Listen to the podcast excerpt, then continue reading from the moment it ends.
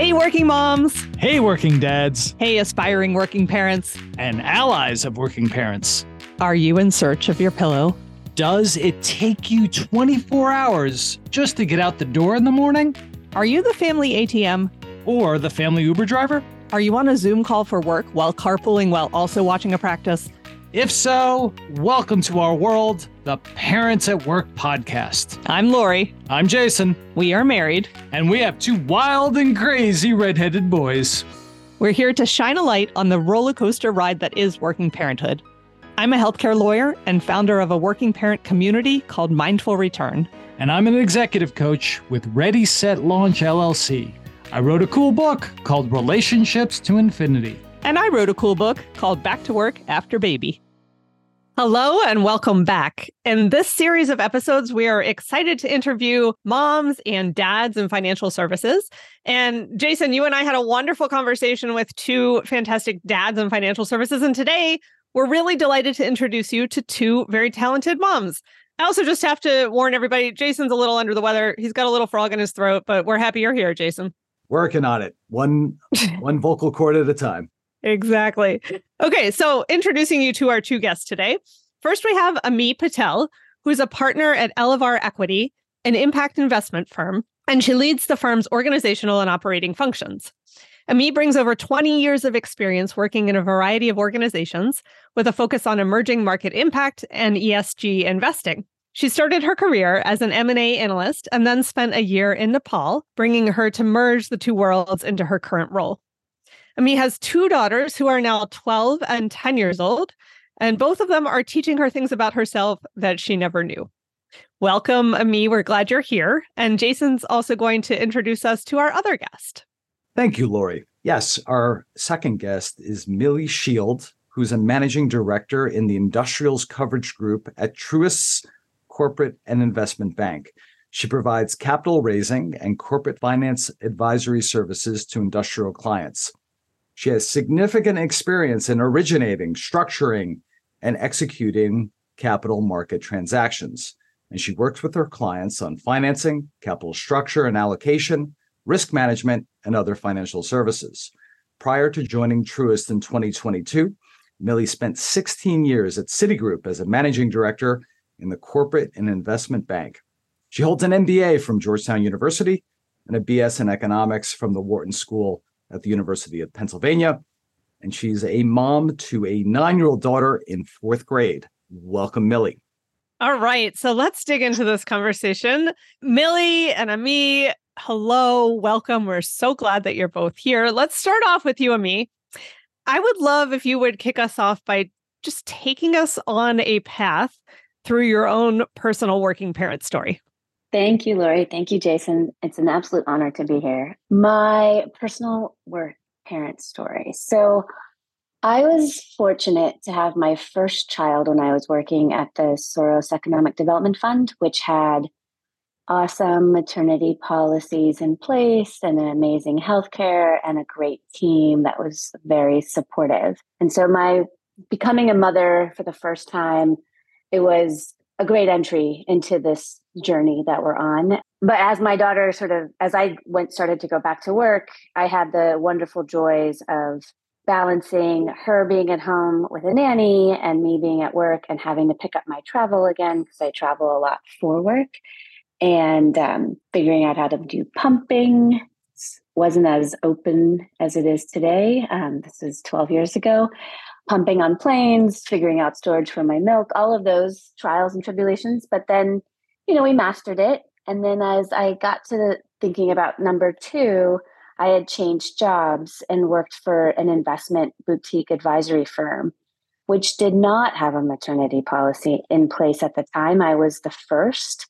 The firm had with that was someone with who was pregnant and needed to figure out all these rules and what the policy would be. And so I was an experiment and it wasn't as smooth. It was a little bit choppy. I had a conference call the minute she was born. So I had to postpone it just so I could hand over because she came earlier than she was planned. And so there's a lot that I compare the first child and the second child. And I don't think I remember much of my second child's first year because I didn't really have that nice three months off. I was allowed to just work from home for six months, but I still had to work. Um, and I really only got a month off technically.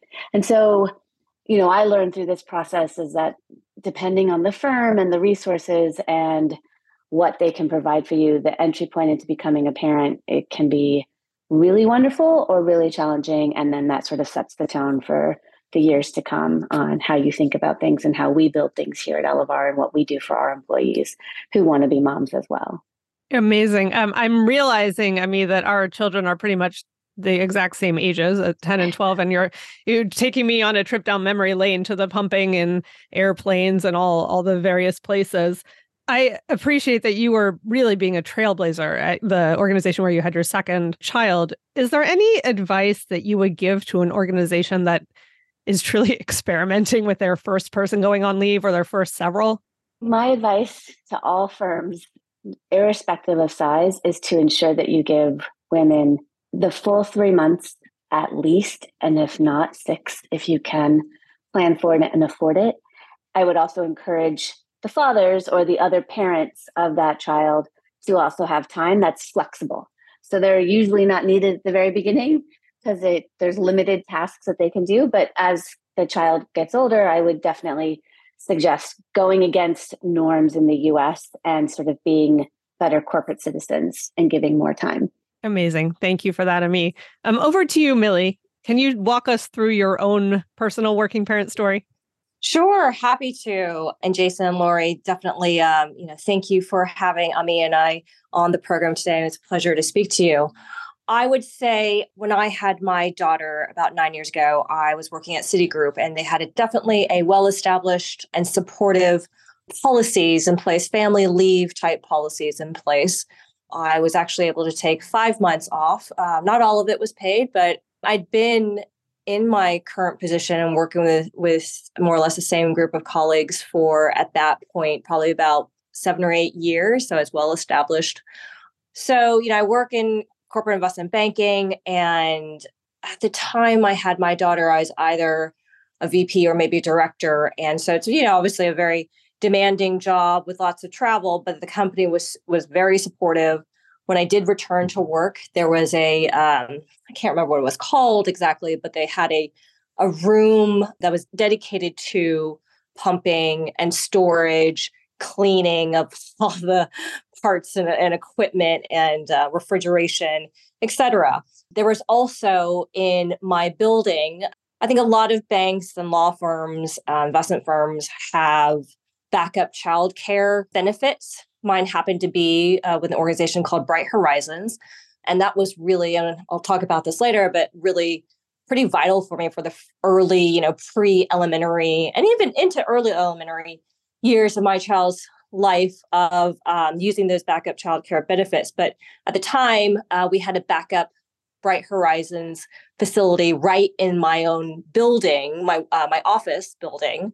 So that was easy enough. Now, when I went back to work, we put my daughter into daycare. So um, she was there most of the time. Of course, it's going to be times when you when daycare is closed, or for whatever reason, and eventually when she went to school, there are lots of school holidays you have to deal with. So I ended up using that quite a lot. I will also say that I originally started off in more of a traditional kind of two working parent family when when my daughter was born in the first few years of her life and my ex-husband and I managed daycare drop-offs, pickups when I was traveling, etc. We both had families that live out of state and were not nearby. So we definitely had a few babysitters on hand, you know, for date nights or or when, you know, one of us needed extra help if the other was traveling. Then after a couple of years, my ex-husband and I separated and I actually then had sole custody and to this day have sole custody of my daughter. And so that definitely and then he eventually uh, moved out of state for various reasons. So that was definitely a lot more challenging. Like i said my my work schedule is demanding and definitely requires travel at times. But basically you know you just build up a village of support whether it be babysitters the, the backup childcare benefits eventually when your child gets to be a little bit more school age there are day camps for every single holiday you can think of and that sort of thing. Occasionally, I would have um, family fly in, or maybe I'd, I'd uh, fly out to visit them in Dallas, and and I'd be able to just take a, a few days reprieve or vacation if I needed. But it definitely has been a network of uh, different support systems to help me as I've gone by. And there will be times of ups and downs where, you know, your life is very, my life is very scheduled and I live by my Outlook calendar. But that's okay. You know, I, I have built up, you know, the various supports that I need and it's worked out very well. And I've continued to progress in my career. And um, I also think that I'm, I, you know, hope that I'm setting a great example for my daughter as a sole working parent with with a life, by the way. I have my own social life as well, but you know, um, make sure that she has her social life, her play dates, her birthday parties, sleepovers, activities from school, etc. I'll also say and mention that uh, prior to having my my daughter, I actually had a first pregnancy that unfortunately ended uh, a couple years before having my daughter. First pregnancy that unfortunately ended up in a a late term stillbirth, and you know my work was very supportive. Again, I was able to take some time off and recuperate from that. As you get a little bit older, you'll have you'll know many people, uh, friends, family, whatnot, who go through sometimes non-traditional paths of having children. You know, that's way more common than people realize of people having miscarriages or having difficulties getting pregnant and uh, or needing to go through surrogacy routes or IVF or, or other things and definitely as as the years have gone by i think more and more companies and banks and law firms et cetera are developing those kind of family support policies to encourage and enable those paths when when needed. So that's been a great development i think in sort of the family planning arena. Amazing. Millie thank you for sharing so openly about everything and very sorry for your loss earlier on. I have a question for you as single mom to your fourth grader I hear many people, and I probably have even said this myself, say that that expression to the single parent. Gosh, I don't know how you do it as a single parent. What is a more productive slash more helpful thing to say to someone who's a who's solo parenting? What words of um encouragement, support, um, allyship are most helpful to you? Oh gosh, that's a great question. I think that of course, you know, single parents, single parents, or you know, dual working parents, we all have our own challenges and ups and downs, and and I don't think of myself as being uh, heroic or necessarily, you know, doing more than the next person. We just all have our own different challenges, even in dual households or households where you might have multi generational uh, living and grandparents to help, which I do, by the way, have now and have had for the last mm-hmm. year and a half, which has been great. You know, everyone has their own challenges. And I guess it is nice to, for people to say, wow, that's amazing that you handle it all. But it's really sometimes you just share resources. And I've definitely educated people around my firms about, oh my gosh, you should definitely look into the Bright Horizons backup care network mm, and they have people yeah. they have childcare centers or that you can um, hire people to come to your home for a few hours at a time. They also have people who do pet care or senior care if you have an older person living with you that needs help or while you're gone for a few hours. So you know just sharing resources educating each other about um, different resources available I think has been really huge, or sharing networks of, oh, do you have a babysitter? Or, oh, you know, someone who does driving services or whatnot. So just sharing resources, I think, has been the biggest thing for myself. And I'm and I'm very, I think, open with sharing my thoughts and resources to others because we all get in the same binds and um, mm-hmm. you know, mm-hmm. we all face similar challenges. Wonderful. Yeah, I know. Um, Bright Horizons saved Jason and I many times over whenever whenever our children were little. Um, and I often mention this, but at my firm, I worked at a law firm and was there for 18 months before I knew that the Bright Horizons childcare benefit was a thing. And so I just put a plug out there to employers to make sure that you're communicating the wonderful benefits that you have so that people can actually take advantage of them. Back over to you, Amie. I would love to know from both of you, but you first how you would describe what exactly it is like to be a parent in financial services these days. I get that you're going to have to make some broad characterizations here, but I'm curious to, to hear that. Yes. So financial services is such a vast industry and there's lots of different kind of roles. So I'm going to give a perspective from the private equity, private venture capital, alternative investment lens because I think we have a little bit more flexibility than, say, a traditional financial institution that has a large office and staff and you have to go into an office et cetera. And and some of this is like pre-covid post-covid world of what it's like to be in the industry. But for me in comparison to my prior positions the be working with elevar allows me the greatest amount of flexibility. It's probably why i'm able to do what i'm a, what i can do given that i'm not in the market that we invest in. So elevar is an early stage investment firm that focuses on emerging markets, so India and Latin America, and that's where we deploy our capital.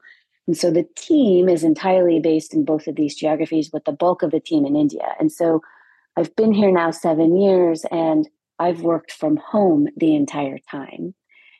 The times when I'm not working from home, I'm on the road traveling and I've, but I have control over my schedule to the extent that I can block travel around when the kids need to, you know, when they're having a recital or there's some big performance that they're involved in, or I need to be home for X, Y, and Z. I have that flexibility that allows me to stay as much as I can present in their lives. And, you know, from running the household I can do laundry in between conference calls. And now I wake up very early because of India hours and I go to bed late sometimes because of India hours. So I have a lot of time in the afternoon. So I can actually, when I'm home, I can be present for homework and help with after school activities, etc. So my biggest challenge is when I travel, how do I manage the guilt? Because the kids obviously don't like it when a parent is away how do I manage staying on top of their work and being present for them as much as possible? And those are the two biggest things that I'm constantly looking for answers for because it's the ball is always in the air and the goalpost is constantly moving. And I mean, is there anything in particular that you have found most helpful, even if not 100% foolproof, in helping with that that management of guilt and all the pieces moving around when you travel? Yeah. So it's funny. I recently, in the last two trips, I actually schedule on my calendar so no one blocks it, like schedules over it. I have to call my kids at this hour because because of time difference. I'm in India. There's only so many slots in the calendar where you can I can catch them when they're not tired or running out the door to go to something. So that mm-hmm. was one way for me to stay on top of, at least stay on top of the communication with them while I'm gone. And mm-hmm. then luckily we have Google Classrooms, so I'm able to go in and see what they're doing at school. Um, and I have a really amazing network within the community where I live so that if I need help with logistics, I can help remotely so that my husband isn't squeezed for all of the Uber driving that he has to do when I'm away to take the kids mm-hmm. to all their activities. Um, it is ama- those, amazing how much yeah. how much we can do from afar. Yeah. Yes. Yes. It's being methodical because I wasn't always a planner like that with making sure I talk to my kids every day. Yeah, it's a matter of prioritizing that connection. And it sounds like when it gets on the calendar, it happens, which is a common phenomenon. Um, mm. and yeah, love that you found that as a as a solution sad that our calendars rule our lives, but yes.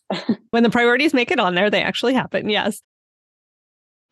The Parents at Work podcast is proudly supported by two programs Mindful Return and Ready Set Launch. For the past decade, Mindful Return has helped working parents succeed both at home and at work. If you're an employer, you know how much it costs to recruit a talented employee. Let Mindful Return help you avoid those high turnover and recruitment costs. With our asynchronous group programs for new parents, we help you retain your new parent colleagues who are returning to work after parental leave. We partner with over 100 employers and have proven retention data. Learn more and sign up for a free program demo at www.mindfulreturn.com forward slash four dash employers. That's www.mindfulreturn.com forward slash four F O R dash employers. For more than 12 years, Ready Set Launch has been empowering high performing executives, attorneys, and consultants to achieve their career and business goals. Are you looking to grow your professional services practice, engage your valuable networks, or advance your own career? Turn to Ready Set Launch for our interactive keynotes, engaging trainings in both group and one on one coaching. We partner with Fortune 500 companies, AmLaw 100 law firms, global executive search firms, and professional and trade associations, among others. Learn more at www.readysetlaunch.net. That's www.readysetlaunch.net. Over to you, Millie. I would love to hear your characterization of what it's like to be a parent in financial services. Sure. You know, definitely like, I mean, I schedule certain things in my calendar and the guilt thing is my number one, my number one issue for sure, especially, and, and it's different, you know, with uh, everyone's situation is different, but I feel it acutely because my daughter is a single child and uh, you know, and luckily my mother lives with us now. So when I'm gone, grandmother has her. But I certainly, uh, the guilt is a huge thing. I block off times my calendar, not necessarily for calls every night, but I certainly, when I do travel, I, I speak to her every night. But I block off, I, I do the majority of pickups and drop offs at school, and I block off that time in my calendar so nobody schedules a call. And the the network of of parents in the classroom of, of the parents of the kids' friends in class is huge. Late last week, uh, my daughter's best friend's mother was in a car accident suddenly, and they have two kids. So we're very, very close to their family. So I said, sure, I'll pick up both kids from school. I ended up having them over for a sleepover, and then they stayed until nine o'clock the next night. And then we've been helping out with with with some of their activities and and um, you know i know that they've helped me out in the past before with pickups and drop offs and i think that they'll need some help for, for time to come but yeah you just lean on um, other parents uh, for help when you need it, and then you pitch in, you know, willingly, you know, when you can, because you know, I I, I believe it all comes around. You know, going back to the question of what it's like to be a parent financial services these days, I actually, you know, taking a little bit more of the financial services aspect of that, I find my job and everything that affects what I do to be fascinating.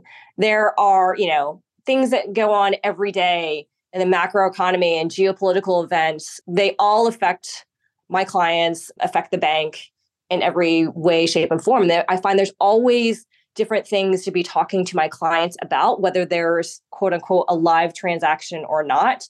Currently, the high interest rate environment, which which which we think is going to kind of continue for a higher higher for longer type of interest rate for a while. Things that happened earlier this year in 2023 with some of the more regional banks kind of the bank run environment, if you will, earlier this year and how that affected the bank market. Things like what's going on in the commercial real estate market, the uh, long ongoing war in Ukraine, what's happening more recently in Israel. This is all, in my opinion, like every single day, things are happening and, and current events affect my clients and affect what I'm doing day to day. I find it all fascinating.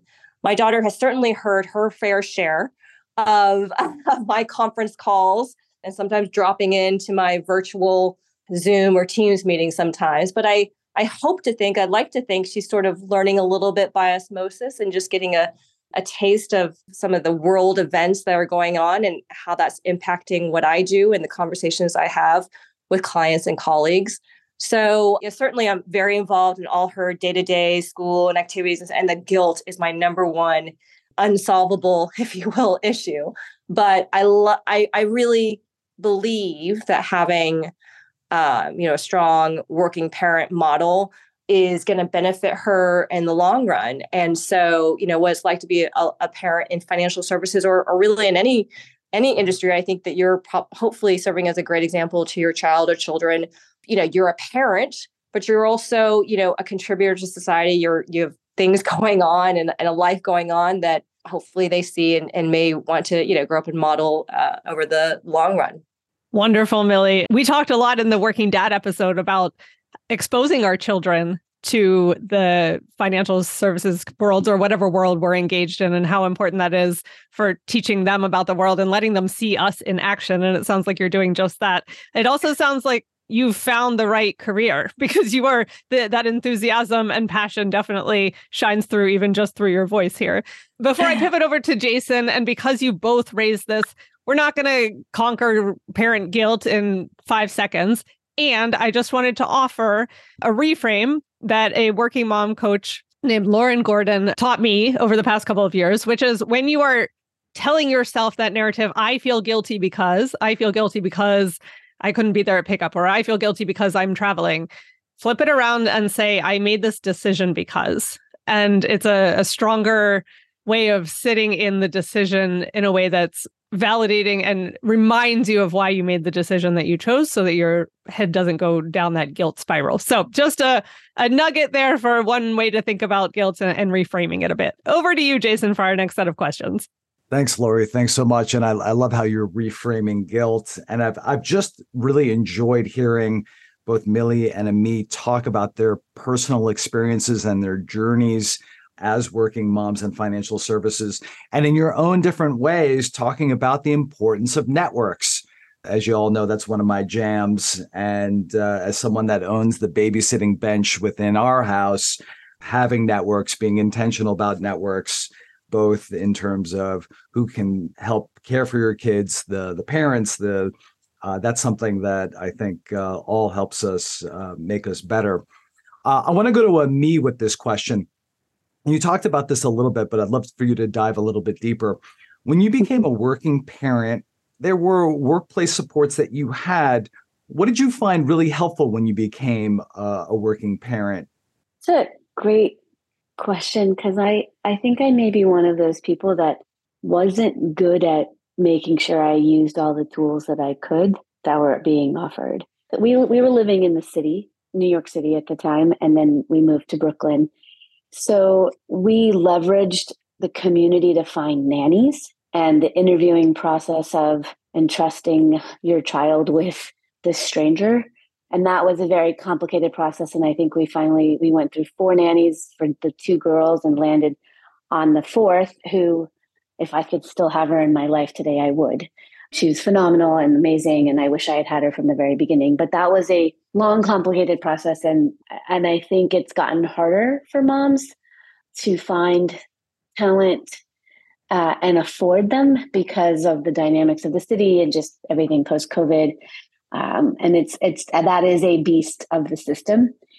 We also didn't dial into childcare um, as much because of personal sort of cultural beliefs of wanting to keep the kids home and preferences. And so it wasn't until they got to like the age of three that we then started like putting them in daycare and and having that network. And there, I would say, I mean, Brooklyn's awesome. We found this amazing, ironically Jewish mom who had a number of her own kids who started a daycare school, and that was a tool that helped us because it was across the street.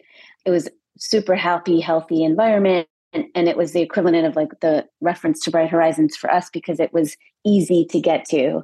But then once the kids got to an age, and I feel like this is the hardest years for all parents, is that pre K to kindergarten. If you're not in a public school system and you're in a big city, it's a it's a really competitive game of getting your kid into the right school and paying the price. And so that balance um, was hard for us. So we ended up leaving the city and moving out to New Jersey to ensure that we can get into a public school system and stay for the long run and not have to worry about our child's sort of trajectory from an education standpoint. Because playing the private school game in like a city like New York, it's really tough. And there are a lot of tools out there to help you navigate it, but it comes with a price. And I think that's the decision that we had to take at that point, which was are we going to continue to play this game and pay or just leave city life and live in the suburbs and live the suburb life, which has a lot of its pros and cons. I, I, would say that those that's what's coming to mind from a tool perspective, Jason. I don't other than that, I I I, I wasn't very good at leveraging other things that were out there. You know, and I think it's really interesting how you evolved in that decision and even going from the city to Brooklyn to New Jersey as you've uh, evolved in that, what has it been like to be going from city life to? Are you in a like a urban or suburban area in New Jersey? Uh, I am in um, Chatham, New Jersey. So it is everyone's come from like either Jersey City or the city itself. There's a lot of people that have migrated out here. I feel like it's utopia. It's the all American sort of lifestyle where you have houses and communities and the kids have sports and there's stuff in schools, plays, all of that. And growing up like first generation, like this is what I always wanted for myself when I was a kid. And so my kids are getting it. But I will say that it was a tough adjustment for everybody in the house to leave city living and live in the suburbs. to the point I think my kids and my husband had an allergic reaction to the water in New Jersey because it's not as nice as New York. But oh, now that we've been here for five years, they would love to go back to city life, but they would never want to leave their friends. So that community is here. And it, I don't think we would have developed this kind of community in the city. No, I hear you on community. Thank you for sharing with me. That's really great. Uh, same question, Millie. When you became a working parent, what workplace supports did you find particularly helpful?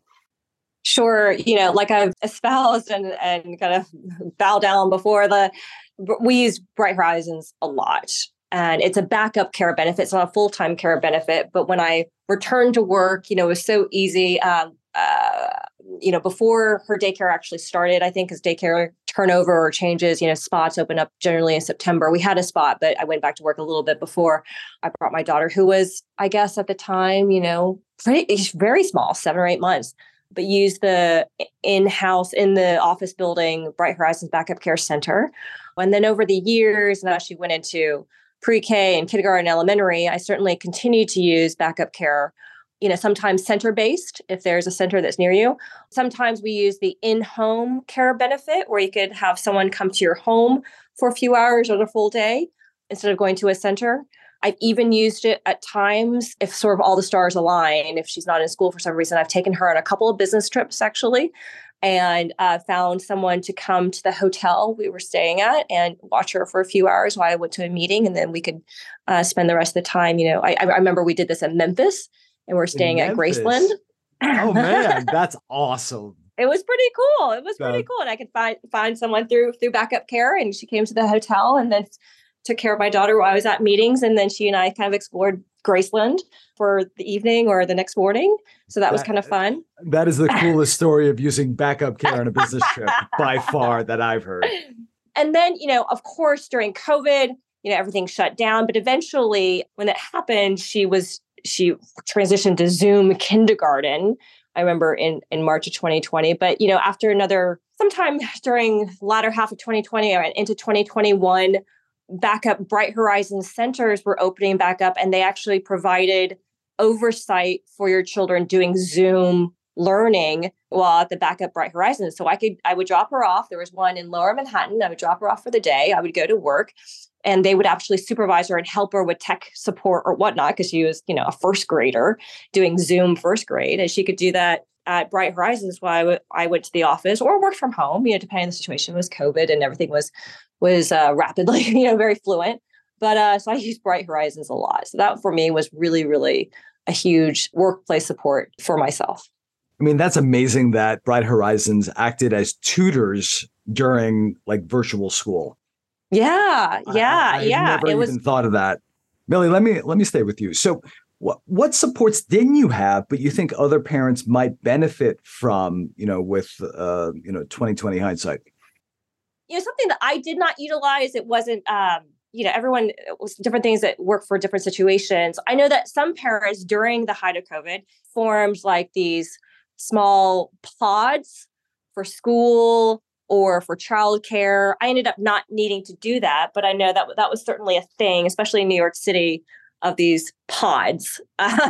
sure. And Amie probably you know, and, and Jason Moore, you probably remember them or hear of them. So I didn't need that or use that. I suppose that that's kind of the, the biggest thing that came to me when I was thinking about about this question. I mean, I don't know if there were other things that that uh, you thought of when thinking about this particular question. I felt like I was pretty well supported, and I was very fortunate. This is where the utopian life of Chatham living came into play. Hail to New Jersey. Yes. And, and, thanks for sharing, Millie. And uh, Millie, you said something that I think is really interesting: is that you know you do what works for you and you do what works for your family. And that's what's important and what works at that moment in time. I want to turn to Amie with the next question. The career coach is coming out in me. I uh, mean, when you think of like middle school or high school or, or college, what was your first paying job? Ah, my first paying job. I actually worked in an acupuncture clinic of a friend of a family member. Um, an acupuncture was like, clinic. Yeah, back in the day in high school. And filled prescriptions and manned the phone. Wow. How did you get this job? job? Again, it was a friend of a friend, and their dad owned the clinic. And it was a much better job than, say, being a reception hostess at like TGI Fridays, or I also did like clothing folding in the mall, one of those Oh. stores where you're one of those people that constantly keeps everything on hangers. At this acupuncture place, what did you think you learned about yourself? That, you know, I have to dig deep on this one, but I, think my parents owned a motel. So I grew up in a business. And I think what I learned about myself is I liked working in a friendly environment that didn't have hierarchy, that it was all hands on deck at all times.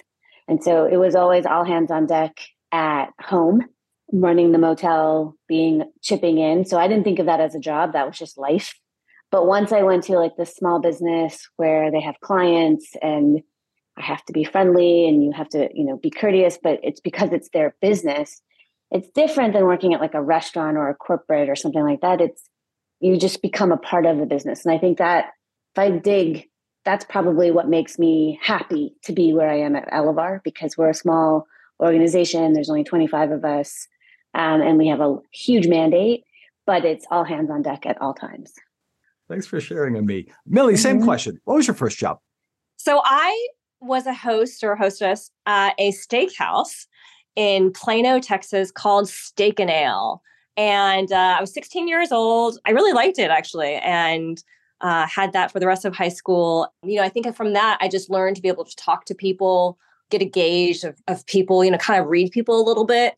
And certainly, you know, when things are busy and picked up, you know, I, uh, things like Mother's Day or Valentine's Day was a big, you know, very busy time at the restaurant. And you learn to uh, run around. You know, you have to manage multiple things. You have to manage personalities of the wait staff, some of whom are going to be happy or unhappy with their seating or their tables or whatnot. Uh, you help in and pitch out. You know, you know, this table needs bread run run out to them. You know, etc.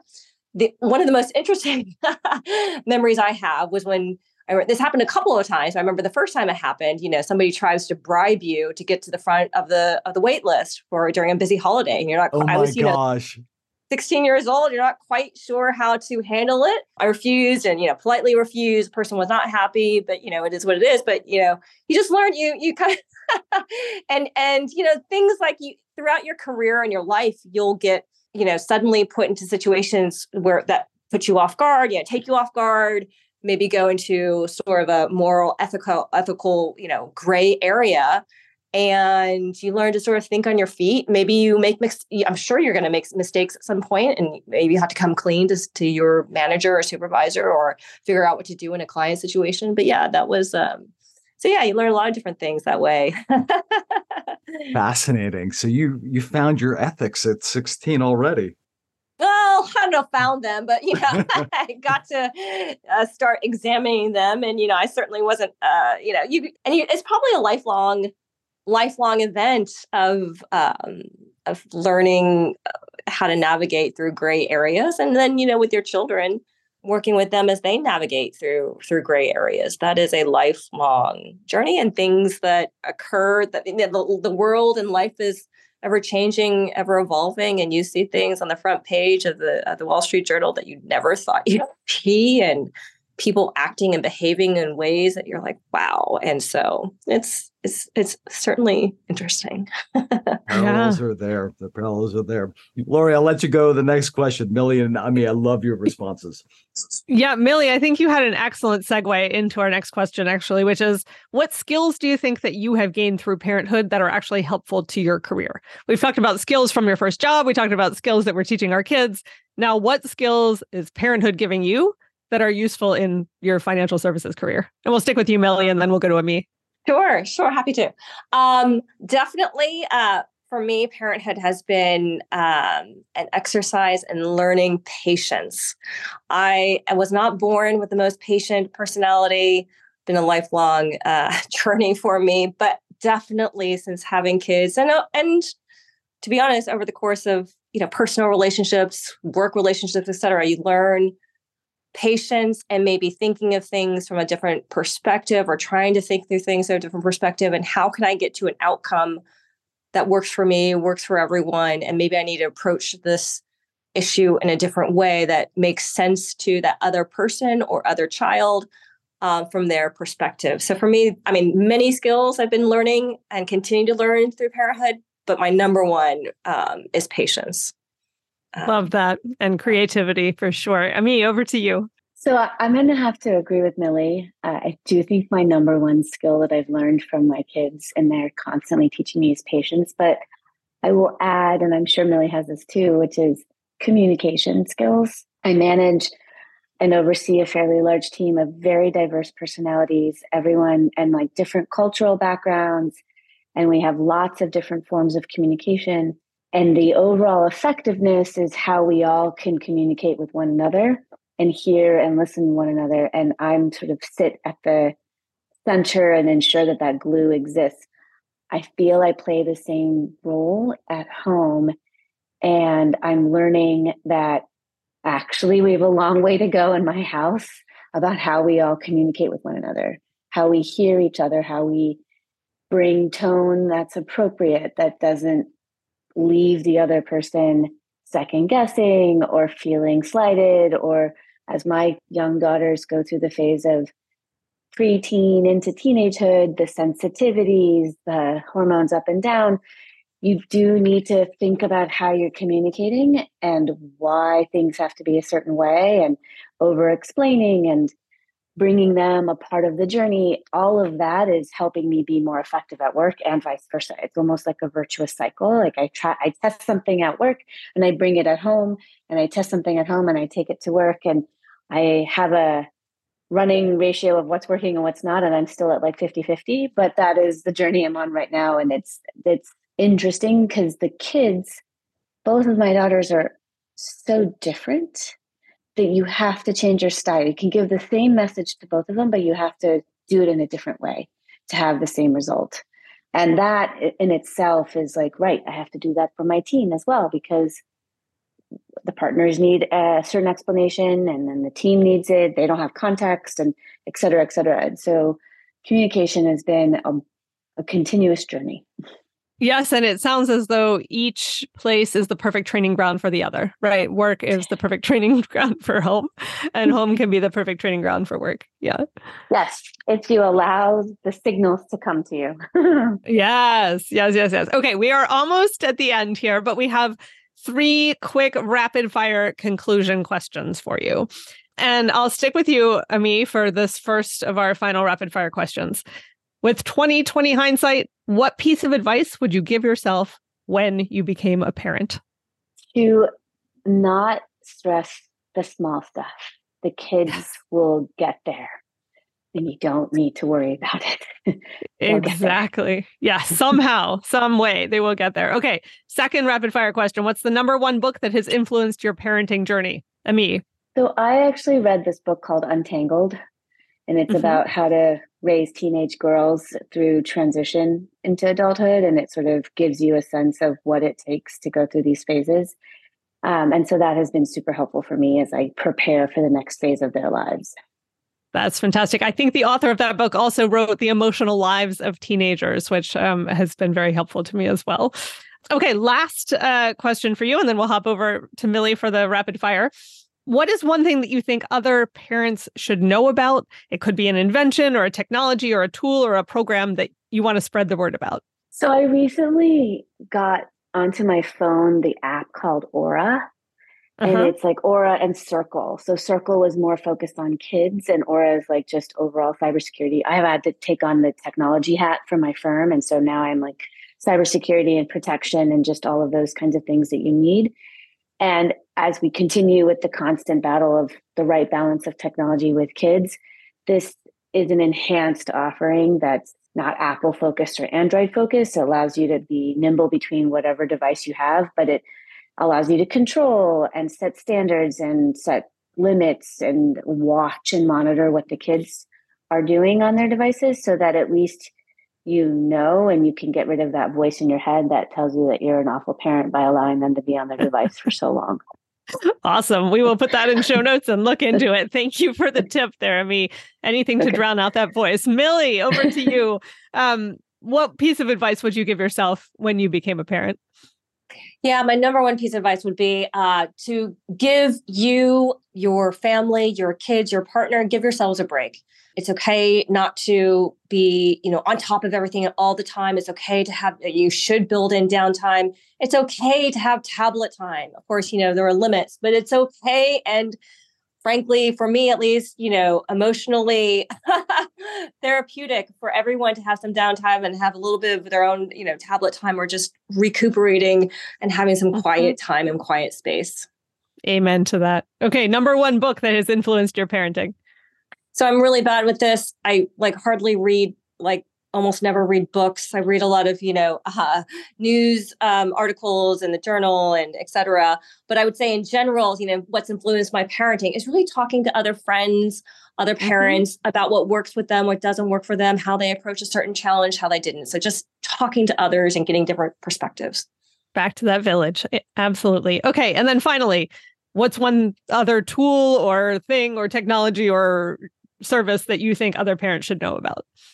So I'm a big fan of using Alexa. You know, we uh, my daughter does not have her own phone or Apple Watch or anything like that, and so when I'm traveling, she can call me. I can drop in on the through the Alexa um, in multiple ways. She, you know, we set her alarm clock via Alexa. She can. I'm a big fan of Alexa. Of course, are you know things and and limits and parenting kind of limitations that you need to put to that. But I'm a big Alexa fan personally, especially when you're traveling and your child is not old enough to have their own phone or connected device yet.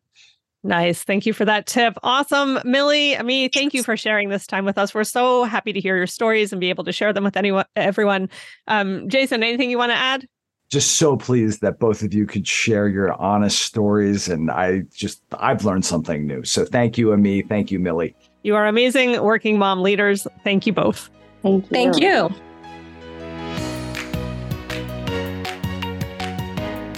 Thanks for listening to the Parents at Work podcast. If you liked what you heard, don't just turn us off and walk away. Please help us get the word out by doing one of these four things. One, subscribe to the podcast. Two, share this episode with at least one working parent friend or colleague. Three, if your organization has a parent or caregiver employee resource group, share it with them too. And finally, four, leave us a quick review on iTunes. You've got this, moms and dads.